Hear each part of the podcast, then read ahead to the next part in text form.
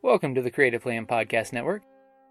Join us as we share our favorite RPGs, one shot games, tabletop games, reviews of items, and convention panels, and other exciting things that we run into from time to time.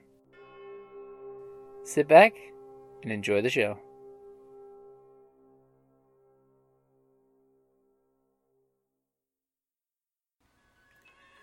Hi, this is Kelly, aka Trixie from Ragnarok and Roll, a Scion to Ragnarok story, and Tilda Wimblewick from D&D Journey of the 5th Edition.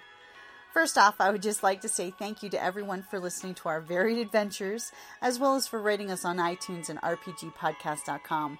If you haven't rated us yet, we would greatly appreciate it if you could. And if you're looking for more ways to support our efforts, we are now on Patreon, a great site where you can help us continue making more podcasts as well as some special surprises for our patrons. If you can, please look us up at www.patreon.com slash cppn. Every little bit helps. And again, thank you for listening. Hey guys, Jim here. Welcome back. Tag RPG a day. It is August the 24th. Which RPG do you think deserves greater recognition? Ooh, that's a good one. I would I would love to throw out there for more recognition.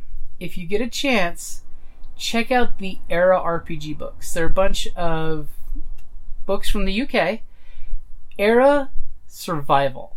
It's one of the best zombie apocalypse survival games out there. I love the fact it used to White Wolf's D10 system, but it has this great karma system that I just love the way it works because if you watch if you're fans of the game The Last of Us, this game is right there. It's that that setting but only worse. It's it's 100 years after this great mutating zombie plague has happened and your players are surviving and there's, there's it's so much story fodder in this this game system. But the Era books are all really great systems that your karma comes down to it's not whether you're good or bad, it's how the situation played out. So you could have like in The Walking Dead, the governor, who's this charming, great southern gentleman who's totally evil and sleazy.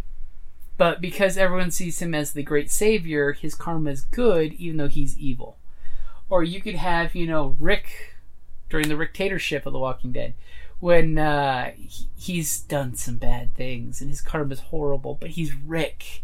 He's really a nice guy just trying to keep everyone alive, but his karma's so dark right now that, you know, that's how the world is relating to him. And the way the game system plays out, it's one of those of, you should check it out. I mean, the quick start rules are available are available on DriveThruRPG. I'll put those in the links, but Era survival. I mean, there's also a superhero version of the game, and as well as a space opera version.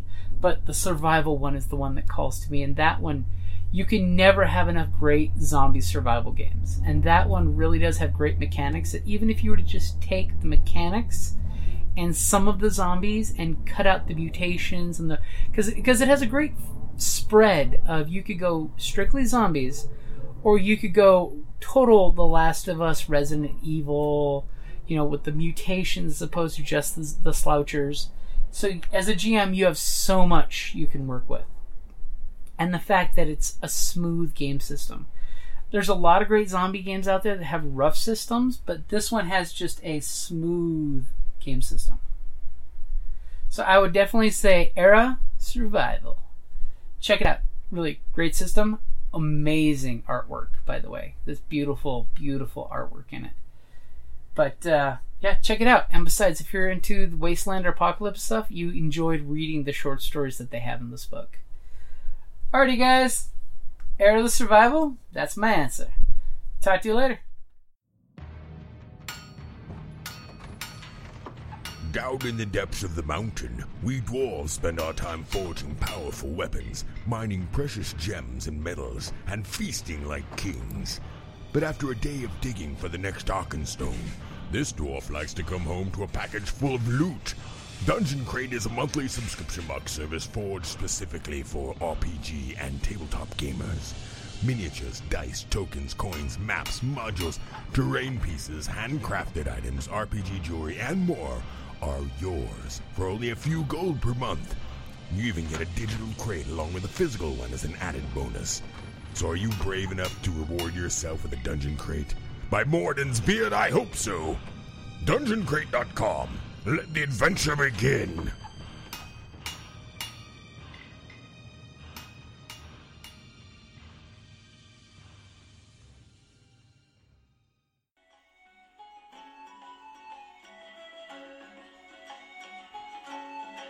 Thank you for listening to the Creative Play and Podcast Network.